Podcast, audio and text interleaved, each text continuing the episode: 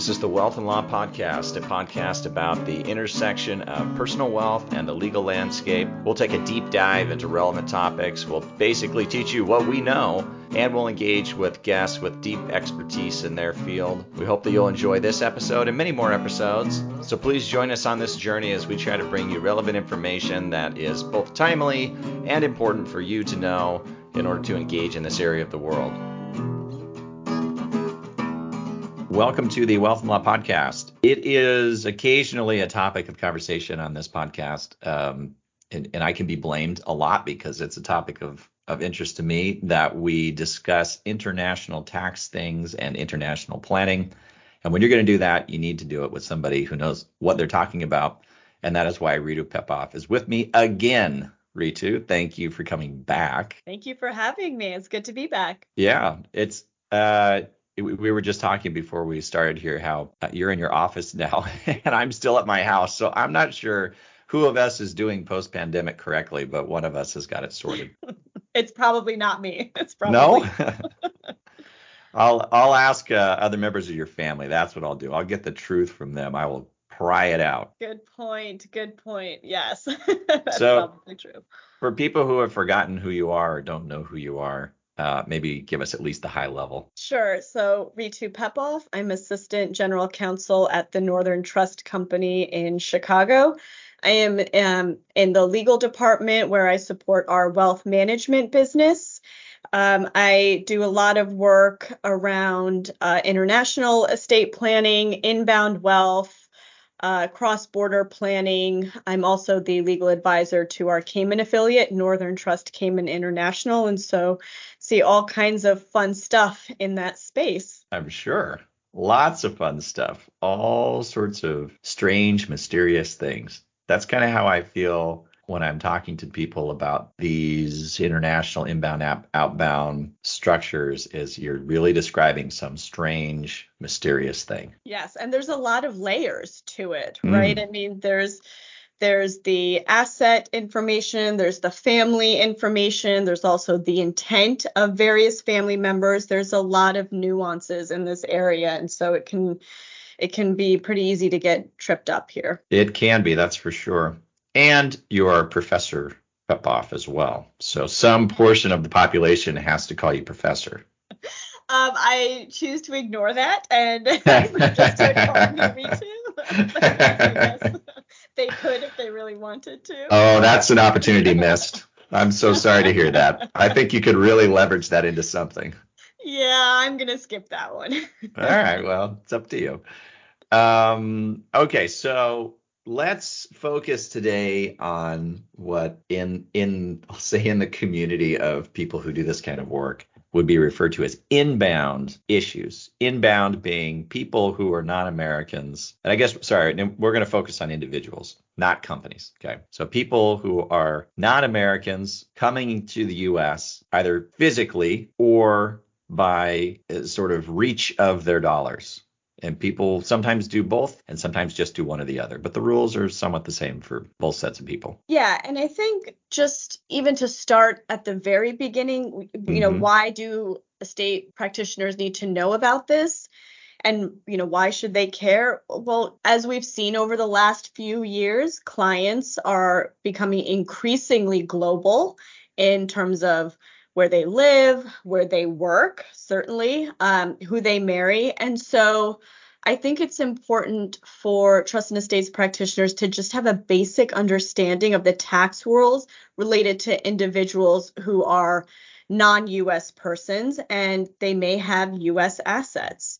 And as we'll talk about, you know, the income tax rules for non-US persons and the transfer tax rules for non-US persons are are pretty different. And so it's important to understand those distinctions because you could be considered um, an income tax payer um, for non-US persons, but not for transfer tax purposes. So it's important to really do the analysis on both income tax and transfer tax rules. Yeah, I think that's super true. And you uh, as as I like to tell people, you have to first figure out who your client is in the eyes of the IRS, which is complete fantasy. You know, it's like it has nothing to do with anything at all other than this magical fantasy land that is the tax world. So, well, let's set it up that way then. Let's if if you want to maybe dive into the the tests for residency. So first off, I guess for clarity for everybody, we're talking about non-Americans, people who do not have a U.S. passport or they're not otherwise citizens. Right. And so so I think we start with what are the federal income tax rules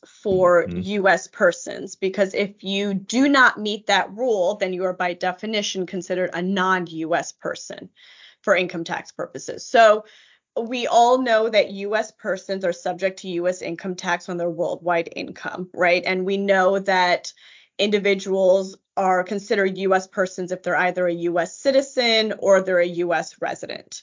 And citizenship is fairly easy to determine, right? Citizens are born or naturalized in the US subject to US uh, jurisdiction. But what's a little bit trickier is how to determine residency for income tax purposes. Are you uh, a US resident for income tax purposes? And so, under the IRS rules, a person will be considered a resident for income tax purposes if that person is a lawful permanent resident. So think of like a green card holder. And this is true regardless of whether the person is actually residing in the US when he or she holds a green card. And then the other way to determine residency is through what's known as a substantial presence test. And so the substantial presence test is a uh, is satisfied if a person is physically present in the United States for at least 183 days of the current year or satisfies a formula to establish a weighted average of 183 days over a three year period. So it's very simply a mathematical calculation to determine whether you're considered a U.S. resident based on the substantial presence test. Right. And it's a, it, it is an objective test, uh, which I think is important to remember because when we start talking about the transfer taxes, uh, objectivity almost goes straight out the window. So the or it largely goes straight out the window. So that yeah, so like the weighted the, the weighted average, you count every day. Well, first you have to have been here at least 30 days during the year, during the current year. Then you t- you count up all the days you were present in the U.S. in the current year, a third of the ones in the prior year, a sixth of the ones in the second pre- previous year, and you add them all up. And if it's 183 or more, then too I guess too bad. So sad. It depends on who you are. There right. there's some weird um, anomalies in the way that you count the days though, right? Because you don't you as a general proposition, you count every day present in the US, and then we have these weird little carve outs that tell you, nope, don't count that day. Oh, don't count that day. Right, exactly. So, for example, commuters, like if you've got commuters from uh, Canada or Mexico, they're not considered present in the US on the days that they commute. So, you wouldn't count those days. Um, there's also, I think, an exception for unforeseen medical conditions.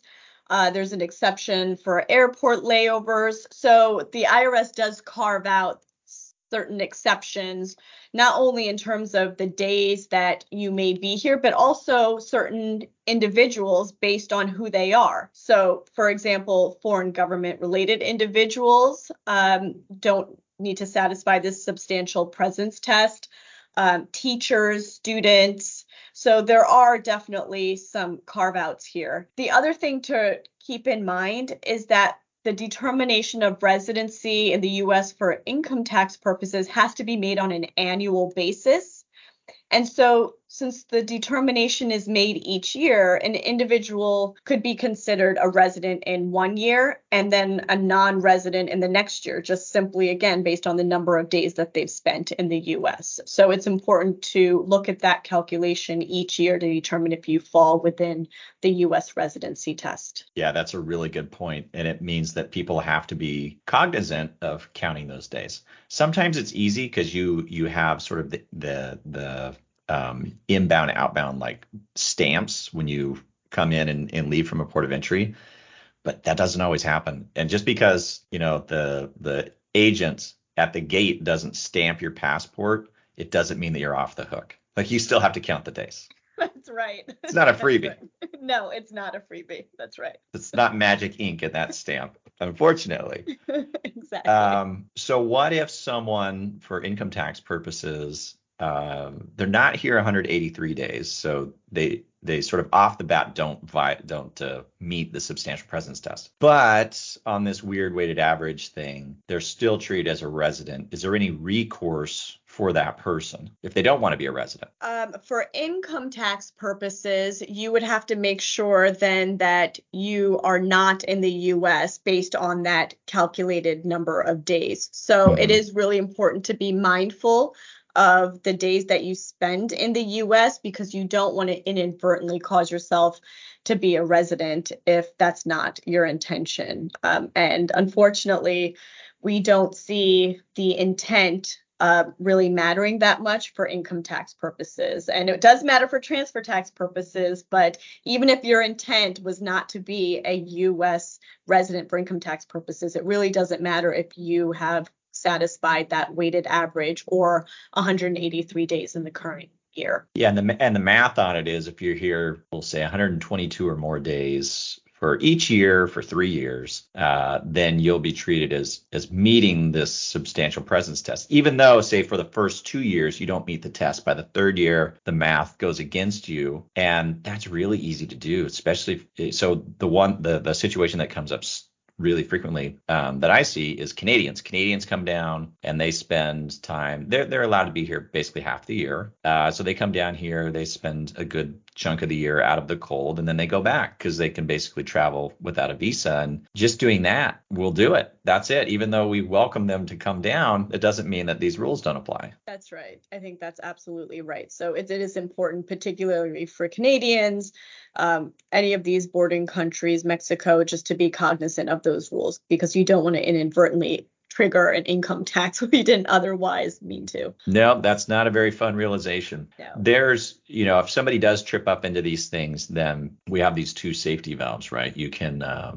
if you maintain a home, they call it a tax home. If you maintain a tax home in another country or no country, but you but you basically then keep closer ties to that country than the U.S., then you can you can claim a quote closer connection. That's only if you're here less than 183 days. If you're over 183 days, you're out of luck. But if you're under that and you trip up on these rules, then you can claim this by filing a particular form with the IRS as a get out of jail card, but you have to file the form. You don't just get it. It's not yeah, for free. That's right. So there's that closer connection exception and essentially you have to put forth an argument that based on all the facts and circumstances, a person had a closer connection to another country. Um, but that really, I mean, you have to convince the IRS of that. And so the IRS is going to have to really look at all of the facts and determine whether, in fact, you meet that closer connection exception. And I would really hate to be the one to have to rely on that when you've got sort of this,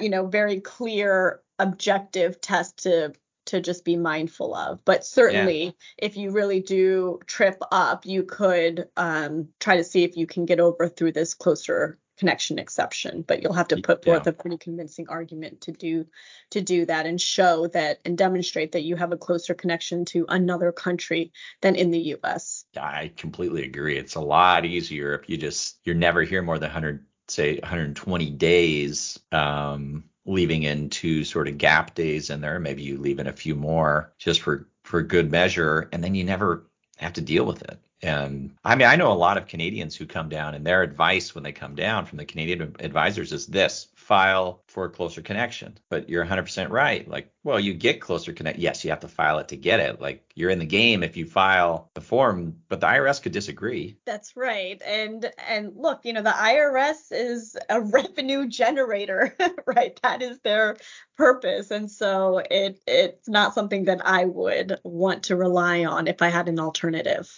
Yeah, there's there is one other alternative, uh, the fun one, which is if your home jurisdiction in the U.S. have have a a tax treaty, uh, then usually that tax treaty, if it deals with income tax, for example, it has a list of ways to determine whether you are going to be a resident in one country versus the other. Because, for example, let's say you're a Canadian, you so basically live there full time, but then you're spending too much time in the U.S. So now you're dual because the U.S. views you as a resident, but Canada still views you as a resident. So now you're a resident in both places. Well, we have a treaty with Canada that tries to sort out which is the true home jurisdiction. But again, the basically you don't get it for free. The IRS position is you have to claim this to get out of U.S. residency. You can't just you can't just uh, imagine it in your mind. So let's say you're here more than 183 days, you can't do closer connection. Now you've got to rely on the treaty with somewhat similar tests to closer connection, but you got to do something. You have to actually take action. That's really weird for somebody who's not an American to file stuff with the IRS. That's right. I mean, it is just generally speaking, whenever you're dealing with two countries to consider any treaty implications that are involved, but some treaties don't address it. And so if a treaty doesn't address it, or there is no treaty with the US and that other jurisdiction, the fact that you have dual citizenship doesn't mean that you can get out of becoming a US taxpayer. And so dual citizens who uh, may not have a treaty on point are still going to be considered US taxpayers for income tax purposes. Yeah. And if they can't use closer connection, they really have a problem on their hands. So this is super common when you go south. Yeah. Because we only have two income tax treaties. One with Mexico, that makes sense. The second one with Venezuela. Doesn't make a lot of sense today, but there used to be a time where that was a friendly place to us. So yeah, we have two tax treaties. Every other place you can imagine in your brain, including Brazil, no tax treaty. It's mind-boggling. And yeah, I see it all the time with Latin American clients where they trip up on this rule and there's no recourse no way to get out. That's right. And even if there was a treaty on point, I mean, the treaties are not easy to read and to no. digest. And so it is also really important that you co counsel with an attorney in that other jurisdiction just to make sure that the treaty makes sense and that you can advise your client competently. Uh, when it comes to both the US and that other foreign jurisdiction around these treaties and its application. Yeah, very, very true. All right, we've probably killed that uh, twice or three times over. Uh, what about transfer taxes? We alluded to the fact that maybe transfer taxes were different. So, what are those rules like? Yeah, so the determination of residency for transfer tax purposes is very different for income tax purposes. And so, we sort of alluded to it a little bit. For transfer tax purposes, a person is considered um, a U.S. resident based on domicile and whether an individual is a U.S. domiciled person is a very subjective facts and circumstances test based on the intent of the individual. And so a person will be treated as U.S. domiciled if they have moved to the U.S. indefinitely with no plans of leaving. So unlike the objective determination of residency for income tax purposes. The domicile test for determining residency for transfer tax purposes is much more subjective because it deals with the intent of the individual. And when you think about the practical implication of this is that a person can be considered a resident for income tax purposes, right? Because you've now satisfied 183 day in the current year or averaged out over three years but not for transfer tax purposes. And so the way that I tend to think about it is that domicile is an issue in every transfer tax situation unless you're dealing with a US citizen. If you're dealing with a US citizen, then maybe you don't need to think about domicile and intent. But anyone other than a US citizen, so that includes US residents, you need to think about domicile. And so the next question that often we get asked is, well, how do you determine an individual's intent, right? Like, how do you know whether someone intended to come to the US indefinitely with no plans of leaving, or, you know, what if they were just here on vacation and something unexpected happened? And there are a few factors that that we could look at. One is just the individual's legal status in the US. Are they a green card holder? Do they have a work visa? Um, and and how are they living in the US? Do they have business interests here? Um, do they have family members here? Are there minor children? And if there are, are they in the US or or are they in the home country? Um, do they have any social or community ties in the US? You know, are they do they have a driver's license here? And it's not that any one factor is conclusive, so it really it's important to consider all of the factors to determine whether person had the intent to stay in the US indefinitely. And again, just like we talked about with the closer connection exception, you really have to put forth a solid argument that you want the IRS to say, yeah, that's right. I can see based on all of these facts and circumstances, this was the intent of the individual. I was hoping you were going to say there's like a magic truth serum. if there is, I haven't found it. that sounds easier. yeah, and the reality of it is the case law on this is incredibly inconsistent. Um, and so that doesn't really provide us with a lot of guidance. And so one case that I uh, think about a lot is the estate of Khan. It's a, um, guess now in 2023, it's a relatively old case. It was back in 1998. Um, and this uh, case really stands for the principle that once a domicile is acquired, it's presumed to continue unless you show that it's been changed. And so in that case, there was an, an individual from Pakistan who came to the US, obtained a green card, but then went back to Pakistan and ended up staying there until his death. So, the time of his death, he let his green card expire. He was a citizen of Pakistan at the time of his death. And the question was whether this individual, this decedent, was a resident for US estate tax purposes. And the tax court held that the decedent still had the intention to stay in the US indefinitely. And what they based it off of is that there's a rebuttable presumption that the domicile, once this decedent acquired it, it's presumed to continue unless um, there are other factors that would indicate that they were intending to give it up. Um, and and that can be really troublesome when you think about just sort of how how people move throughout their life and what that really means in terms of um, transfer tax purposes. Even if you end up dying there, he was a citizen of Pakistan, let mm-hmm. his green card expired. It's sort of hard to reconcile at times. Yeah, and I yeah, I think I recall in that case that he when he went back, he he became ill and That's, so he couldn't travel anymore. That's um right. and I and my recollection was that that was a that was a key factor. Now, that's not really that's not excellent planning. So if anybody's trying to plan around these rules, that's not the, the plan of go get sick somewhere is not a good one. Yeah. Uh, yeah, you're you're 100% right. It's it's really bizarre. It's hard to meet out exactly where the lines are. There are there, there are even you know you mentioned like the the visas. So let's say you come here on a, a quote unquote non-immigrant visa, and when you get one, you have to pretend that you're not going to stay here forever.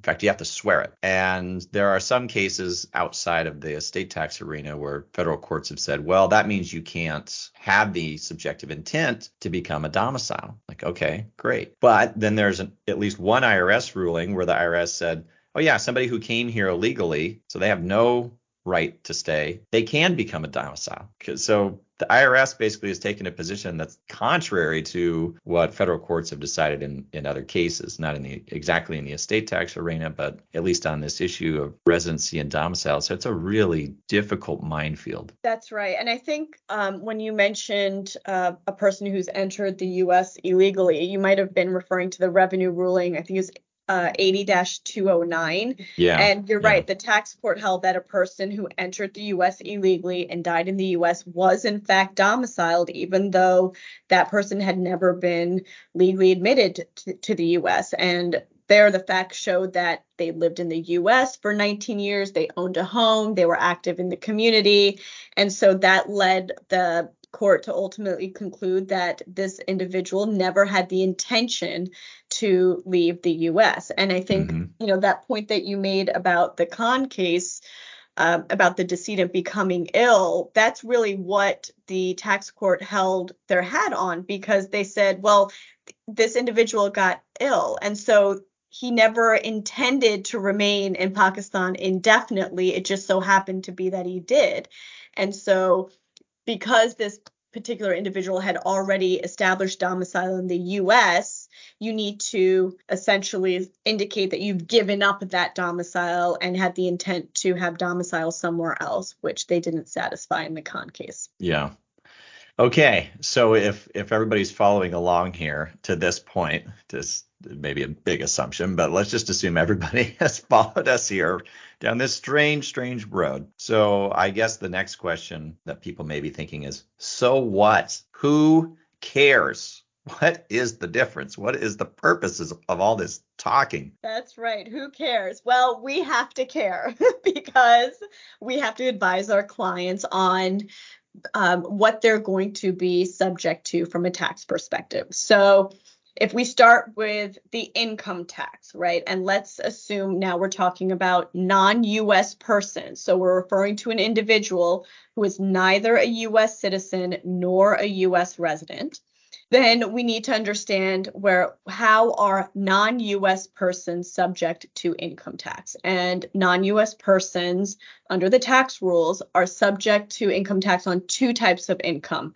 US sourced income and income that is effectively connected with a trade or business. So if we take each of them individually, what is US sourced income? And the way that the IRS defines US sourced income is income that is fixed, determinable, annual, or periodic income, FDAP. So fixed, determinable, annual, or periodic income.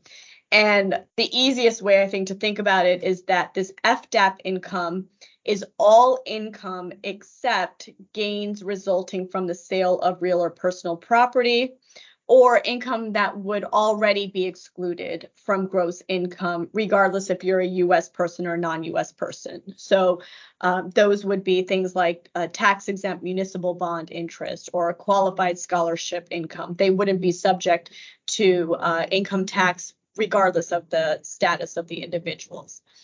So, some common examples of FDAP income include things like compensation for personal services, dividends, interest, um, alimony, royalties, sale commissions, um, sort of everything other than the gains resulting from the sale of real or personal property or income that's already excluded uh, from gross income based on the tax code. Yeah, which which is handy because what you're in essence describing there is that there's a big hole, right? Because then the question is, well, if it's not FDAP, and then if it's not effectively connected income, which you're going to describe here in just a second, then it's got to fit somewhere in this middle ground. And does that get you out of it? That becomes a very important question. And the answer becomes not always. Right and and there are certain things um, that are excluded from the statutory definition of fdap so under uh, code section 871 portfolio interest and bank interest is excluded from the statutory definition of fdap and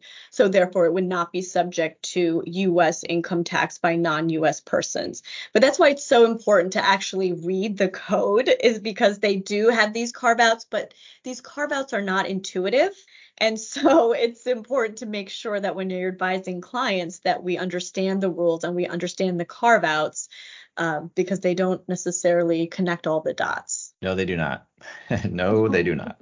Uh, okay, what about this effectively connected in well, effectively connected to a U.S. trader business income? Just so everybody knows, it's not like everywhere in the world. It's just stuff that's effectively connected here. That's right. So uh, we talked about um, U.S. sourced income, and then the second is uh, income effectively connected with a U.S. trade or business. So generally speaking, when a non US person engages in a trade or business in the US, all income from sources in the US that's connected with the conduct of that trade or business is considered to be effectively connected income. And whether you're engaged in a trade or business in the United States really depends on the nature of your activities.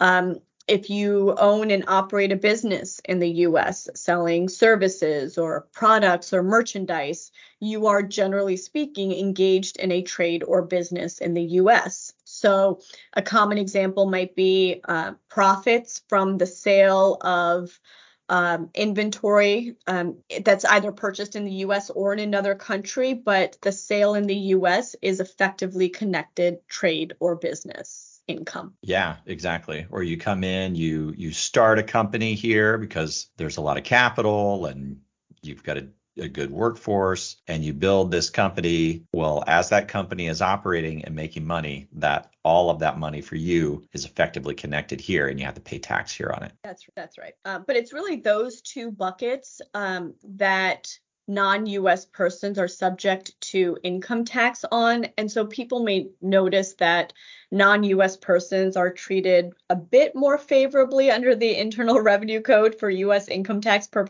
pur- purposes than for US persons, since they're essentially taxed on fewer categories of US income.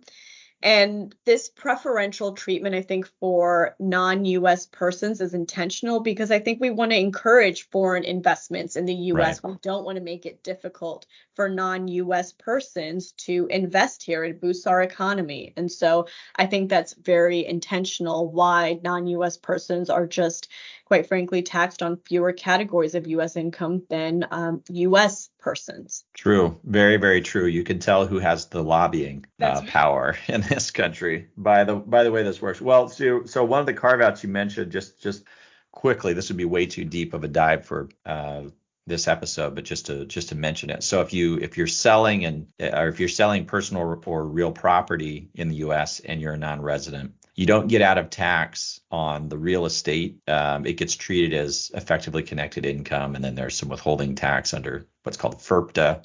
Well beyond, we don't have time to get into FIRPTA, but um, and then on the personal property side, if it's a business intangible, then it's uh, effectively connected. So, but there's that leaves a big hole, and the big hole people might be noticing happens to be stocks and bonds that you can buy that are traded on an open exchange investment positions. And again, this is all intentional. This is what we want. We want cash coming in, propping up our our uh, financial system and our markets. That's right. I think that's absolutely right. That's on the income tax side. Now, if we flip the script to the estate tax side, it's not as nice. Yeah, so it gets uh, just a bit more complicated on the estate tax or transfer tax side, and and that's because we have to really break it down between estate, gift, and GST tax. The rules are different uh, for transfer tax purposes under each category of transfer tax. And the way to think about it is that, as a general matter, uh, non US persons are taxed on a situs basis. So, starting with the estate tax, non US persons are subject to estate tax on US situated assets. So, this would include uh, US real property, US tangible personal property, and US intangible personal property. Um, there is a caveat here, and I know we, you know, we already mentioned that there are some exceptions. Again, are not very intuitive, but there are some assets which uh, may be physically located in the U.S. but are not considered U.S. situated property under 2105 of the code, and um, these are things like uh, proceeds of life insurance on a non-U.S. person's life, uh, U.S. bank accounts, uh, works of art on loan in the U.S. So again, just really important to review those exceptions as well. But generally speaking, for estate tax purposes, non-U.S. persons are subject to estate tax on U.S. situated assets. This is different than for gift tax purposes non-US persons are subject to gift tax only on transfers of US tangible personal property and real property located in the US. So not on intangible property. So I think the the way to the most common example would probably be um, like a U.S. home and valuables inside that home, like jewelry, artwork, cash. Those would all be subject to gift tax. Uh, but not on intangibles. So when we think about interests in domestic entities, those are intangibles. And so to the extent that a non-US person is transferring those types of intangible assets, they would not be subject to gift tax.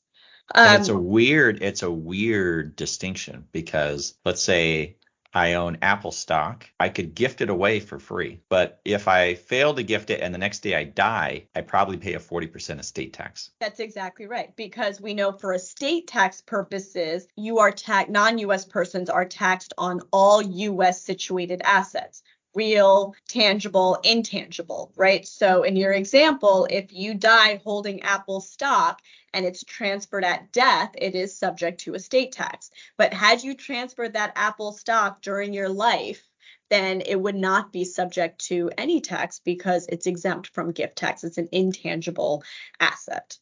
Um, and then just similarly for the for the sake of just clarity here, for mm-hmm. GST purposes, a transfer by everyone's uh, favorite tax, by the way. I just want to. I, I, know everybody's super excited about GST tax. I right, exactly. We could go on and on about GST tax, um, but I think the simplest way to think about it is that you'll only be subject to GST tax to the extent that you would also be subject to a estate or gift tax. Yeah. So the time for testing whether GST tax applies is sa- is the same under the estate tax or gift tax rule. Um, so if, for example, a non-U.S. person uh, gifts your Apple stock to grandchildren during their life, the GST tax doesn't apply, right? Because it's not subject to gift tax. But if um, that same individual gifts that Apple stock to grandchildren at death, then you would also have not only an estate tax issue, but a GST tax issue. So the GST tax only applies to the extent that you're also subjecting yourself to a estate or gift tax. Yeah, it's a really good point. And one of the other differences, um, if people are familiar with sort of gift and estate GST tax for for Americans is that the estate tax exemption for a foreigner is sixty thousand dollars. It hasn't changed forever, and it's not going to change. Uh, these people don't show up on election day, so they do not get to put pressure on Congress that is meaningful. So that's not changing. For gift tax, there's no exemption, zero. So once you fall afoul of this rule and you do the dumb thing and transfer U.S. tangible or real real estate, I say somewhat tongue in cheek. Um, but if you do that, then there's no exemption, zero. Even though Americans have a big exemption now, almost 13 million per person. And then for GST tax, uh, it's maybe not so clear. The regulations, which were written a long time ago, say that the exemption is $2 million. So is it now 13 or is it two? Is it something else?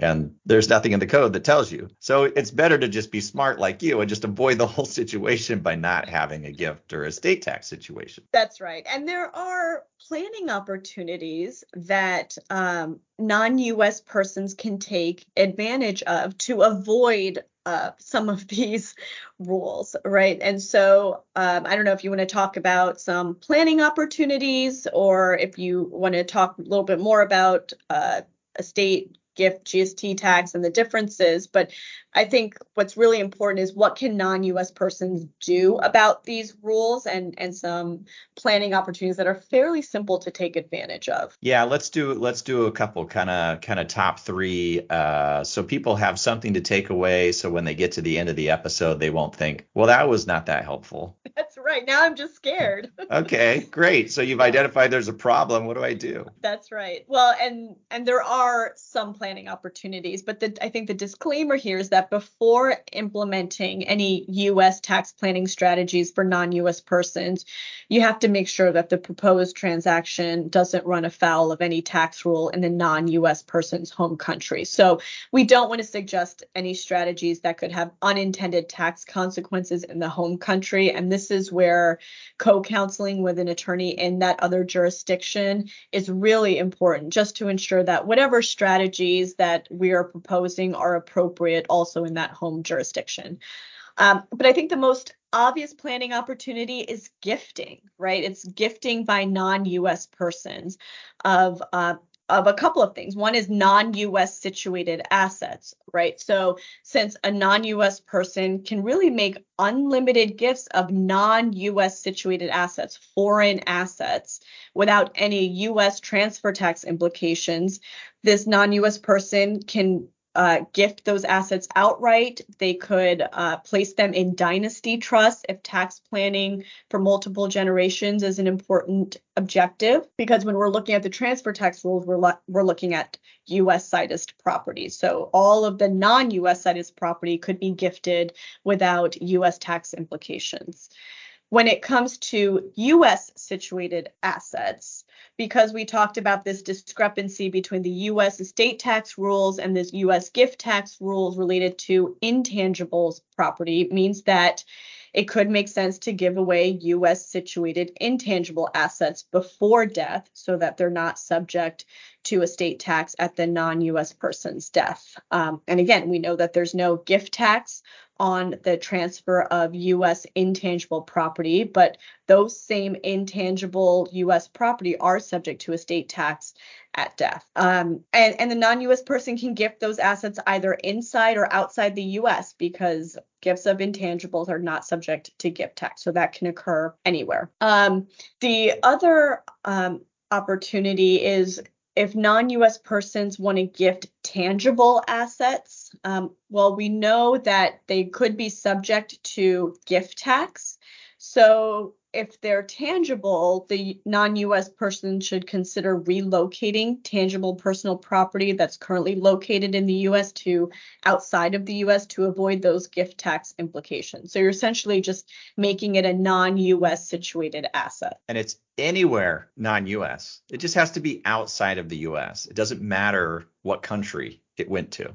So that's the key. We are we're only concerned about our borders. We don't care whether you take it to your home country, whether you take it to another country. None of that matters. It's just anything outside the U.S. will do. That's right. That's right. Um, and so that's for gift tax purposes. Um, there's also planning for uh, estate tax purposes. We said how for estate tax purposes, a non US person is taxed on all US situated property.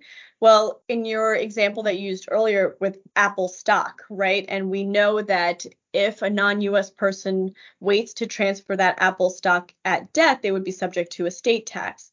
But if that individual put that Apple stock in a foreign corporation, then you've automatically made it a non-US situated assets. And so mm-hmm. those interests would not be subject to gift tax or estate tax regardless of what is within that foreign blocker corporation is, is a term that we often use. You're blocking it from estate tax because it had that non-US person held those assets outright, they would be subject to estate tax, but by holding it in a foreign blocker corporation, you're insulating it from those estate taxes. Yeah, a- a- absolutely, and that that's yeah, that having that foreign blocker entity, that's the the sort of tried and true. It's not without its risk, but it you know that's the probably the most common way to do it. Well, those are really good uh, options for people. And now that we've given them the answers, nobody can call you professor because if we'd have just done it without any answers, that's real professorial material. That's right. That's right. I just pose the problems and let That's you it. all ponder how to solve for them. That's right. Like I'm not an answer person. I'm not an answer person. Okay. High level.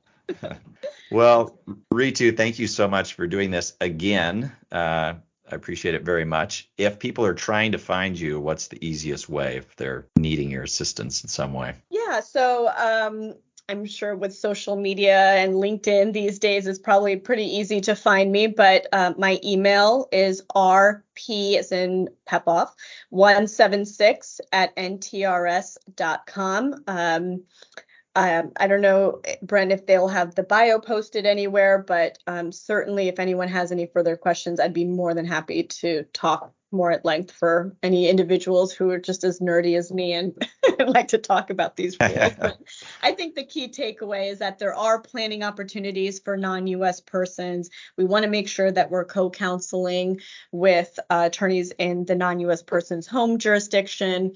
And the overlay to all of these rules is that you have to consider treaty implications. Yeah, no question about it. All very true. Well, yes, and I'll definitely leave uh, your contact information in the show notes too, so somebody who needs to find it can find it there. If for some reason Google doesn't work, um, they, they can look there. Well, always a pleasure. Thank you again so much for doing this. Thank you for having me, Brent. It's a pleasure. Hey, listeners, thanks again for joining me on the podcast. It's fun to do it for you. If you're enjoying it, please subscribe at Apple Podcasts or wherever you get your podcasts. Subscribe to my blog at wealthandlaw.com and follow me on social media at Wealth and Law. I'll see you there.